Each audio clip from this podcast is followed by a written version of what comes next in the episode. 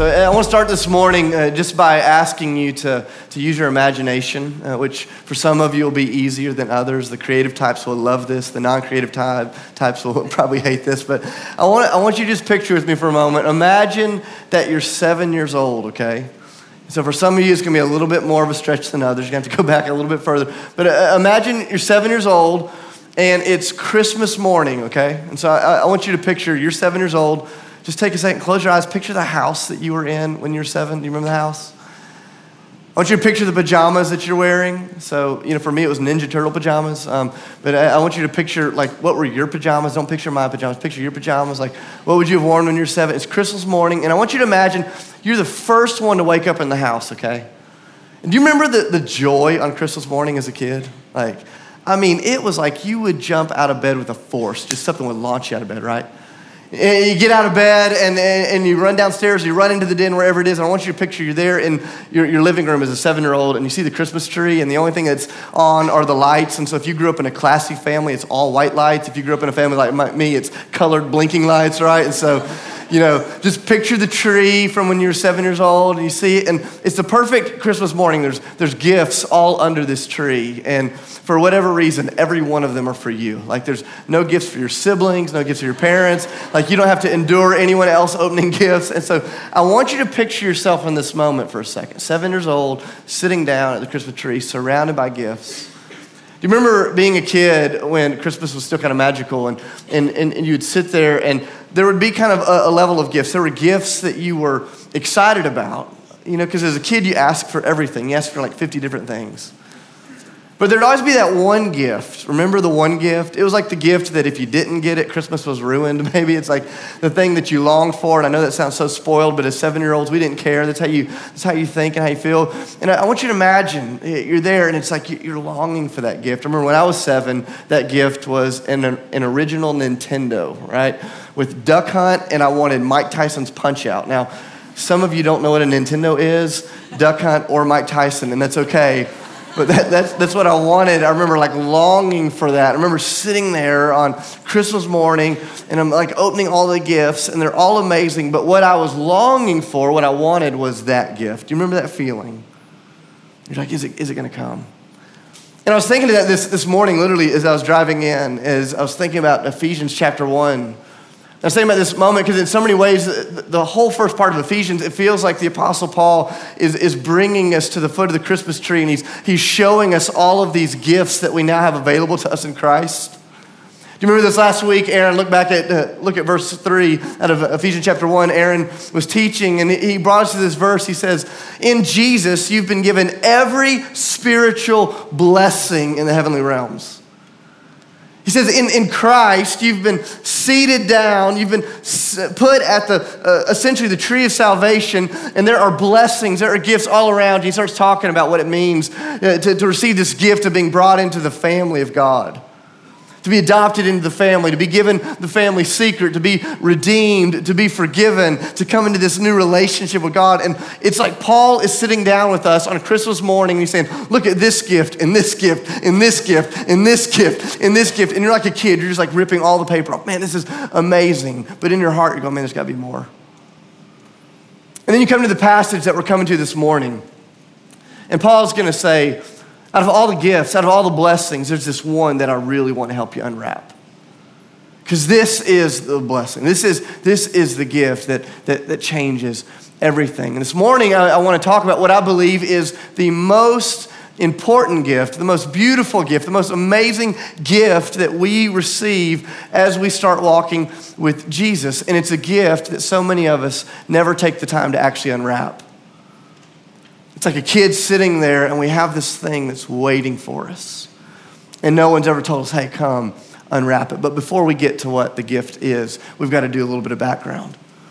In order for us to understand what Paul's talking about in Ephesians chapter 1, you have to really understand God's father heart, the father heart of God. And if you take notes, I would encourage you to, to write this down because it's going to come back over and over as we go through the book of Ephesians. I think it's absolutely foundational to what it means to be the people of God.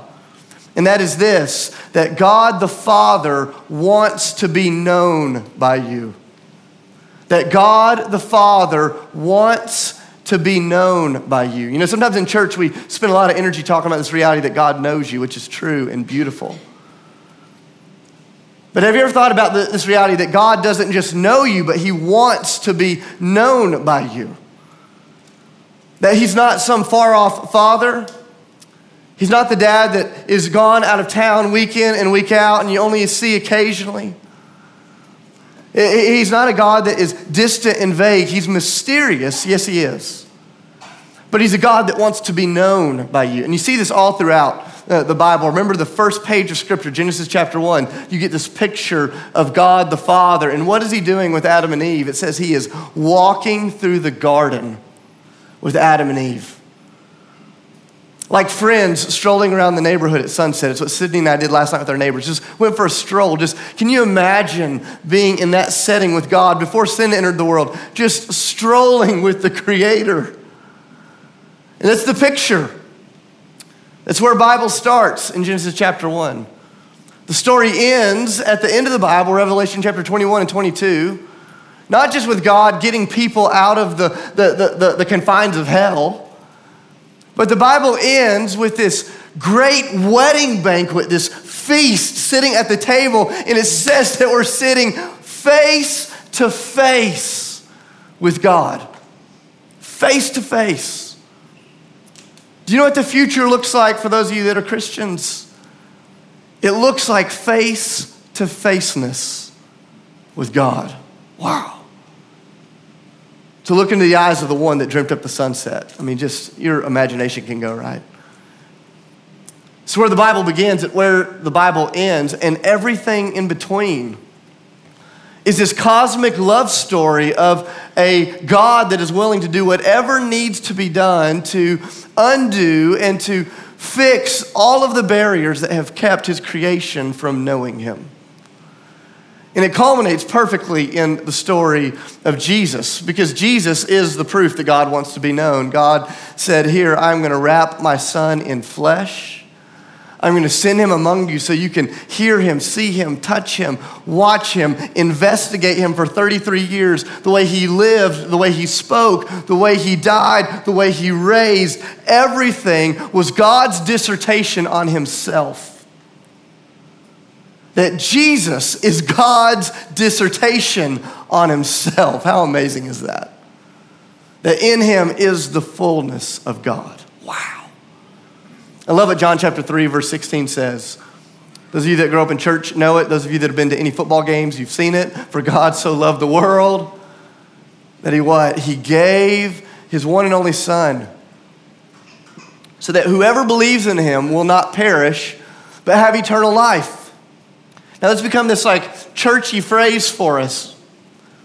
But how we hear that phrase, eternal life, really matters. In John chapter 17, I'm just going to flip over and read this to you real quick. Don't worry, we're getting to Ephesians, I promise. But you need this. John chapter 17, verse 3. I love this. This is Jesus speaking. He says, Now this is eternal life. He's praying in this passage. He's talking to God the Father. He says, This is eternal life, God, that they may know you, the one and only true God, and Jesus Christ, the one that you have sent. He says, Listen, this is the mission of God. I think you could paraphrase or summarize John 3:16 this way, for God so loved the world that he gave his one and only son that whoever believes in him will not perish, but they will have everlasting friendship with God forever and ever and ever and ever and ever. Do you realize that's what's on the table ethos? Is that Jesus is not just a cosmic janitor that cleans up the messes of your life? That Jesus is not just the one that gets you out of jail. Jesus is the one that opens up the door so you can sit face to face with your Father so you can know Him. What an unbelievable gift that is. And it's like Paul saying, Come on, church, don't settle for watered down, cultural, Nashville based Christianity. He says, Come on, know your Father. I want you to know him. You can know God. And this is the, the, the, big gift, I believe, of Ephesians chapter 1. This is the most beautiful thing of salvation. And I think it's what Paul is after. And it's what he begins to pray about. Look at Ephesians chapter 1. This is where we're going to be this morning, verses 15 through 23. Are you guys with me this morning? You here? It's a little sleepy. It's a little nine o'clockish in here, okay? I want to make sure we're good. Ephesians chapter 1, verse 15, he says, For this reason, talking about all the work of Christ, what Christ has done to reveal God, he says, For this reason, ever since I heard about your faith in the Lord Jesus and your love for all of God's people, I've not stopped giving thanks for you, remembering you in my prayers. I keep asking that the God of our Lord Jesus Christ, the glorious Father, man, I love that phrase, the glorious Father, may give you the spirit of wisdom and of revelation so that you may know God better. I pray that the eyes of your heart may be enlightened in order that you may know the hope to which He's called you, the riches of His glorious inheritance in His holy people, and His incomparably great power for those of us who believe. The same power as His mighty strength that He exerted when He raised Jesus from the dead and seated Him at the right hand of God in heavenly realms, far above all rule and authority and power and dominion and every name that is invoked, not only in the present age, but also in the one to come. And God placed all things under Jesus' feet. And he appointed Jesus to be the head over everything for the church, which is the fullness of him who fills everything in every way. Jump back to verses 17 and 18. This is where we're going to dive in this morning. He says, I keep asking that the God of our Lord Jesus Christ, the glorious Father, may give you the Spirit of wisdom and revelation so you may know him better. I keep praying that he will give you the Spirit so you may know him better. I keep praying that he will give you the Spirit so that you may know God better. And I believe this is the gift. This is the, the, the gift of salvation that Paul is trying to help the people lean into. And the gift is friendship with God, knowing God like, like being in communion with God. Not just knowing about God. Like, you know, there's a difference, right? You can know about someone or you can know them. I think about several years ago, one of my good friends, he and his family, they were just fanatical fans of Taylor Swift. And they, they just, they just loved Taylor Swift. And through a, a string of really random circumstances, they get invited to come be in one of her music videos. And so they get flown up, and for a week, their whole family, they get to be in close proximity to Taylor Swift. And through the whole process, they actually end up becoming friends with her. I mean, just kind of this crazy story. It's like a crazy fan's perfect dream world, right? And there's this moment when I, when I talk to them, they go, man, it, it, was so different. There was a season in our life where we knew everything about her. It was almost creepy. but now we know her. Now we know her. And I go, Ethos, do we know the difference? Do we know the difference? Uh, it's one thing to know a lot about God, it's another thing to know Him. It's another thing to be in relationship, to be in friendship with Him. And Paul is saying, I want you to notice this. He's saying, I'm not at all worried about your salvation. He's writing to a group of Christians here in Ephesians chapter 1. He says, You've been saved. He says, But now I want you to begin savoring the one for whom you've been saved. He says, You've been saved. That's what he says in verse 13 and again in verse 15. He says, Christ has saved you from your sin. Now that your sin is out of the way and out of the picture, I want you to savor the one that's brought you into the family. He says, in order for this to happen, he says, I'm praying not for your salvation. I'm praying that God would awaken you to what is on the table for all of you that have been saved. He says, I'm praying that the spirit of wisdom and revelation would enlighten the eyes of your heart. Why? So that you can know God better. Paul says all of this is beautiful redemption, forgiveness. It's all beautiful. He says, but do you know what's really beautiful, ethos? Is you can know God. You can know Him. And here's what I'm convinced of is that in the kingdom of God, there is no such thing as a favorite child. That God the Father doesn't have favorite children. It's not like He loves you more than you or you more than you. It's not that for some He's really close and for some He lets sit on the back porch And for God the Father, He longs to be known. But it requires kids that are willing to step into that knownness. And Paul is reminding them of this because he knows it's possible to be saved and still be miserable. Have you ever been around a miserable Christian? Have you ever been around somebody that's been saved and you're just like, man, you're kind of the worst? no offense. have you ever been that person yourself? Man, goodness knows I have been. And Paul says your salvation is not what we're talking about. What we're talking about is your enjoyment. I remember several years ago sitting down with a guy that's become a friend, and I didn't really know him well at the time, and we're, we're talking about our stories. And I remember he interrupted me in the middle of my story, and he says, Dave, where are you enjoying Jesus right now? I thought that's such an interesting question. I've never thought of that phrase before enjoying Jesus. I thought of serving Jesus, loving Jesus, obeying Jesus, following Jesus. But I never really thought of this phrase of in, enjoying Jesus. And I remember my friend just talking about all of the ways that he was enjoying Jesus. And I'm like, man, that's a guy that is learning to, to know God better. And this is what Paul is praying for. He says, I want you to have your hearts opened. You've been saved, but I want your hearts to be opened to the real gift that comes in being saved. And the real gift that comes in being saved is that you, a finite person with a checkered past, can come into close contact with the divine. That's what this is all about. Wow. What an amazing promise this is. Now, uh, let's just talk about something for just a second. Because it's one thing for us to go, wow, cool, okay. Enlighten our hearts, Jesus. We want to know you better. Cool. But there are a lot of you that are sitting in here and, and you're Christians. You know you're saved. And you also know that you don't know God very closely. And have you ever been in a place where someone tells you what you can have, but they never tell you how to get there? And it is just like so freaking frustrating. It's like, okay, I know there's more. How do I get to the more? Have you ever been there before? Where someone just like lays it out there and they never give you the answer. We're not getting answers this morning either. Let's go. They're like, how do we do this? How do we do this? And I love this because I think Paul gives us some clues here. In the text, he begins to, to show us how do you begin to walk in friendship with God. And there's, there's two caveats that I want to give us before we look at these things that Paul gives us.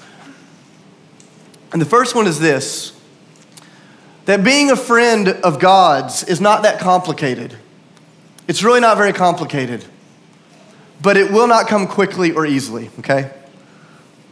It's not complicated, but it will not come quickly or easily. And so there's some of you that are sitting here right now, you go, man, I'm a Christian. I've been in church my whole life. There's some of you that are not Christians, and you're sitting here trying to investigate all this. And some of you, the Spirit of God this morning, He is going to illuminate this reality that you are not yet walking in friendship with God, okay?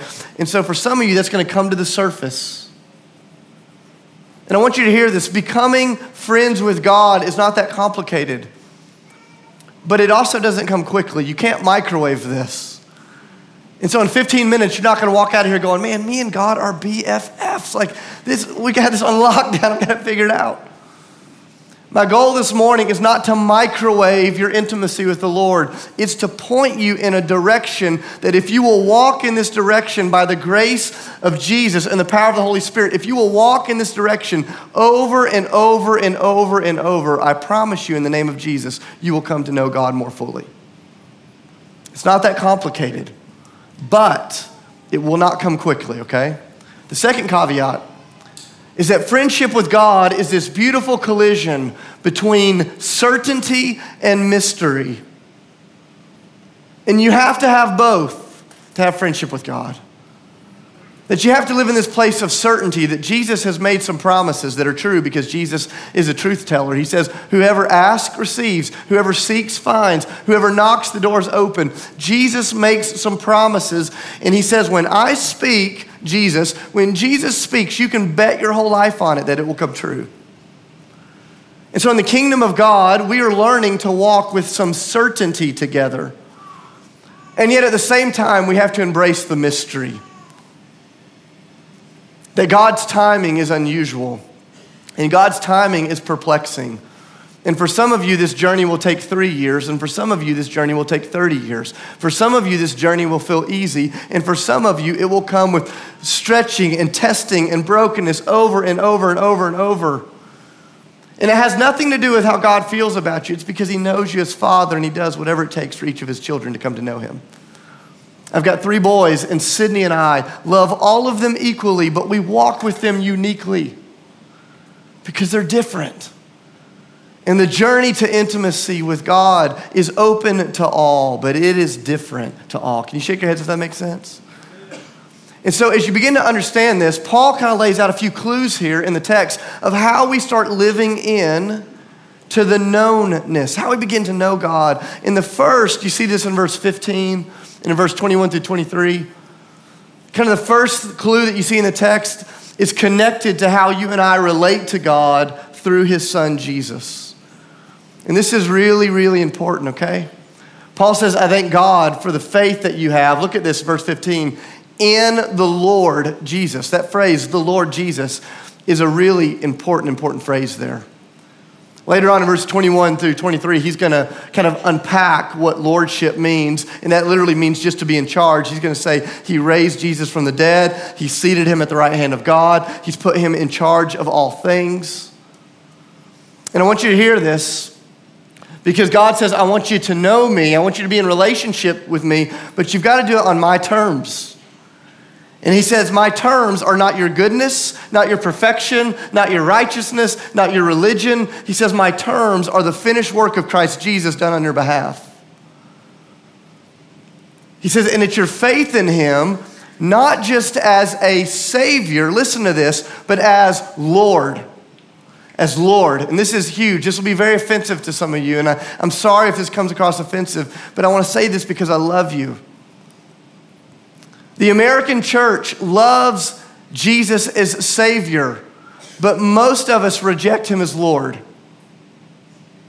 There are many of you in this room that love Jesus as Savior, but you reject Him as Lord. You want Jesus to get you out of hell? You want Jesus to get you out of brokenness. You want Jesus to get you out of sin and hardship and pain. But you're not ready for Him to call the shots of your life yet. And that's what Lordship's all about. Lordship is hey, I'm wiser than you, Dave. I'm smarter than you, Dave. I'm more loving than you, Dave. I know what your life needs to be like, Dave. And so I am going to call the shots of your life. Lordship is not just something we do upon our conversion when you get in the water and you say a prayer. No, Lordship is a daily choice. Hey, Jesus, I'm going to lay it all down at your feet. I'm going to give you my resources. I'm going to hand you my sexuality. I'm going to hand you my career. I'm going to hand you my ambitions. And everything is up for grabs as long as you're sitting on the throne, Lord. See, a lot of us don't want a Lord, we want a Savior. And we deceive ourselves. You see this all the time in Christian community where we get together and we love authenticity. Let's just share our brokenness. But there's no desire for accountability and transformation. See, when Jesus is Lord, he says, Hey, I meet you in your brokenness, but don't stay there. Come on, let's go. Do you see this in the text, verse 15? He says, I want you to know him better. He says, and the reason you can know him better is because you're walking with Jesus as Lord. And so, kind of this first principle is, is about how do you relate to Jesus? Do you relate to him as a, as a cosmic life coach, spiritual guru? Or do you relate to him as the supreme leader of the universe? Very different, very different. Paul says, I want you to know God better. He says, the reason you can, number one, is because you relate to Jesus as Lord. Secondly, verse 17 is about what you request. He says, So I, I, keep asking. He says, Because you relate to Jesus as Lord, he says, I keep requesting, I keep praying over and over and over that you would receive more of the Spirit so that you can know God better. Now, this is important. We'll talk about this more in a few months when we get to Ephesians chapter 5 and we talk about what it means to keep being filled with the Spirit of God. But it's not a trick question. Do these Christians already have the Holy Spirit in them? And the answer is yes, because they've given their life to Jesus. But Paul's saying, I want you to walk in more of the Holy Spirit. I want you to have more of His presence in your life. And he says, So I keep praying that you would have more of the Spirit, more of the Spirit. Why? So that you can know God better. I go, I think this is what it looks like for us to be a church. We get together in community, we get down on our knees, and instead of just always praying for our food, like how many times does your food need to be prayed for? Like, I, I like praying for meals, or how many times do we need to pray for that thing at work? What if we just got together and we said, Come on, Lord, we want more of your spirit. Why? So we can know you better. We want to know you. We want to know you. And we're going to, like Luke chapter 11, where Jesus says, keep asking, seeking, knocking. Like a neighbor on the door at midnight. Come on, God, please. Lord, fill Ethos Church with your spirit. We want to know you better. We want to walk in friendship with you. He says, if you want to know the Lord, he says, it's how you relate to Jesus. It's what you request of Jesus for more of a spirit. Number three, it's how you reflect upon Jesus. In verse 17, he says, I pray for the Spirit so that you would know him better. And the word that he uses in the original language for know is kind of this relational connectivity there. But the word that he uses for know in verse 18 is actually a different word, and it's more about what you're able to grasp with your mind. He says, I don't want you to just know Jesus on the, the heart level. I don't want you to just know God the Father on the heart level. He says, I want you to really understand all of the gifts that he's put under the tree for you. And it's this picture of reflecting upon all of the blessings, of sitting down every single day and opening up the Word and, and looking at what Christ has done for you. This is one of the reasons I think being in the Word of God is so powerful every day because uh, sometimes when you get disconnected from the Word of God, all of your prayers are about you. But when you get into the Word of God and you read it every day, all of a sudden you begin reflecting on what Jesus has already done. And instead of just always coming to God, just begging Him for more and more and more, you go, man, God, thank you for what you've already done. Thank you for who you already are. He says it's how you relate to Jesus as Lord. It's what you request as you ask for more of His Spirit. It's how you reflect upon the blessings that He's already put in your hand. And lastly, number four, it's about just opening your life to receive. You know, verse 17, in verse 17, he says, I'm praying very boldly that God would just give you something. And in other words, there is a part of walking in friendship with God that literally is just a gift to be received. It's just a grace to be received. And I know for those of us that like to know step one, step two, step three, step four, this is a very frustrating reality, but it's what makes God God. It's that He's a dynamic, cosmic, beautiful Father. And a part of this is just about what He's going to do, okay? And for some of you, He'll begin doing that today. For some of you, He's already done it. For some of you, He'll do it in a month or in a year, whenever it's going to be. But he's going to say, hey, if you want to know God, part of it is just about receiving. You know, there's a guy that I've been discipling for about four years, and he and I were together earlier this week. And we're talking about this frustration. He just kind of hit this place in his relationship with God. He said, Dave, I know I'm saved, but I feel so distant from the Father. Have you ever been there before? Raise your hand if you've ever felt distant from God. Just raise your hand. Okay, you fit in here, okay? And I'm talking to him, and he said, he said I feel so distant from God. And I started asking him some of these things. I said, Are you relating to him as Lord? I'm uh, kind of going through the, the stuff that we just talked about. And he said, I'm, he said, I'm doing a lot of that sometimes. And I looked at him and I said, I said, man, I love you. I said, I can't do this for you. I can't make you get up day in and day out and spend time in the presence of God. I can't make you surrender your sexuality. I can't make you walk in obedience to the Word of God. I can't make you do any of these things. All I can do as your friend and as your older brother in the faith is I can keep illuminating the journey. He said, I hate that. I said, I know, but it's the way the kingdom of God works. Think about one of my mentors who's in his mid 80s now. I love the way he tells his story. Became a follower of Jesus when he was 15 years old. When he was in his mid 20s, he began having a spiritual awakening. But it wasn't until he was about 39 years old, 24 years into his journey, that he says he really began to know God the Father. He said he started studying, started seeing what was on the table for him. And for every day for three years, he prayed and prayed and prayed and sought the Lord. He, he did some funny things. He's like, I just want to be friends with God the Father. I just want to know God. He said for three years it was like hitting his head against a brick wall. He tells a story of being in their neighbor's living room one evening. And he says, I don't know what it was about that evening. I don't know what it was about that place. He says, But God, in His grace, enlightened the eyes of my heart, and I began to love and know and walk with the Father.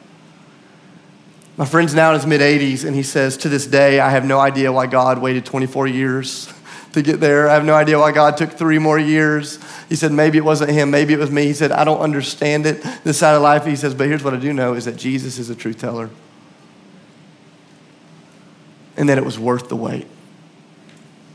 Ethos, it's worth the wait. It's worth going for it. And you can decide do you just want to be a casual Sunday cultural Christian forever? Or do you want to know God? I want to know God. I want to walk with God. And let's just be committed to going on the long, slow road together, however long it takes. And so here's what our response time is going to look like this morning. There's some of you here this morning, you go, man, I am, I am not a follower of Jesus, but I'm interested in that. There's going to be some men and women up here at the Respond banner. We'd love to talk to you. There's going to be no pressure. We'd love to just hear your story, reflect with you, answer any questions you have. We'd love to do that here in a moment. There's going to be some of you here that are followers of Jesus, and you know that your heart, you know your heart has not yet been enlightened, opened up to the fullness of the relationship with God the Father. And you go, man, I just want to know God better. And here's what I, I want to tell you Ethos, there is no stigma in receiving prayer. And so, what I would love to do for you today is what Paul is doing for this young church. I'd love for you during our communion time and our worship time, if you want your heart to be opened up to more of who God is, there'll be some men and women over here. We'd love to just lay our hands on you in a very appropriate way, put our hands on your shoulder, and just pray that God will do what only God could do. And we're going to have the full expectations of Christ. And that, that is, He'll answer His promise when and how He wants to do it. For some of you, that'll be immediate. And for some of you, it may feel like a journey, and that's okay. But we love to pray over you. And then, kind of finally, there's some of you here that, man, you know God and, and, and, you, and you feel in step with Him, but you have friends and family members that don't know Him yet. Uh, on all the communion tables, there's these index cards and pins. I want to encourage you to write down the names or the initials of your friends and family members that need their hearts to be opened up to the beauty of who God is. And write them down, and on each of the communion tables, there's a red basket. You can just drop those names in there at any point today. Every Sunday night, we have a group of people that get together at 7 p.m., and we just pray for people who need their hearts to be open to God. And it is amazing what God does every year, how He is the one that enlightens the heart to the realness of Jesus. So I want to encourage you uh, if you have 10 friends, grab 10 cards. Uh, take as many as you need, write them down, drop them in the baskets, and we will commit to praying with you for them as long as we need to do that. Sound cool? That's what we're going to do. So let's stand together. Let me pray over us. And then we're just going to spend some time in prayer, worship, and communion, asking God to open us up to who He is. Father, I love you and I thank you that you want to be known. I thank you that you are such an amazing God and that you've come so far that Christ, you have uh, overturned every barrier. You've done everything that needs to be done. And that Holy Spirit, you're here among us. Father, in the name of Jesus Christ, for the glory of your Father, I pray that you would enlighten the eyes of our hearts so we can know you better. That's it. Would you enlighten the eyes of our heart? Holy Spirit, right now, would you begin touching people's lives? Would you begin opening people's hearts? Jesus, would you begin ministering to this room? Father, would you begin showing us how good and amazing you are? It's in the name of Jesus that I pray and give thanks. Amen.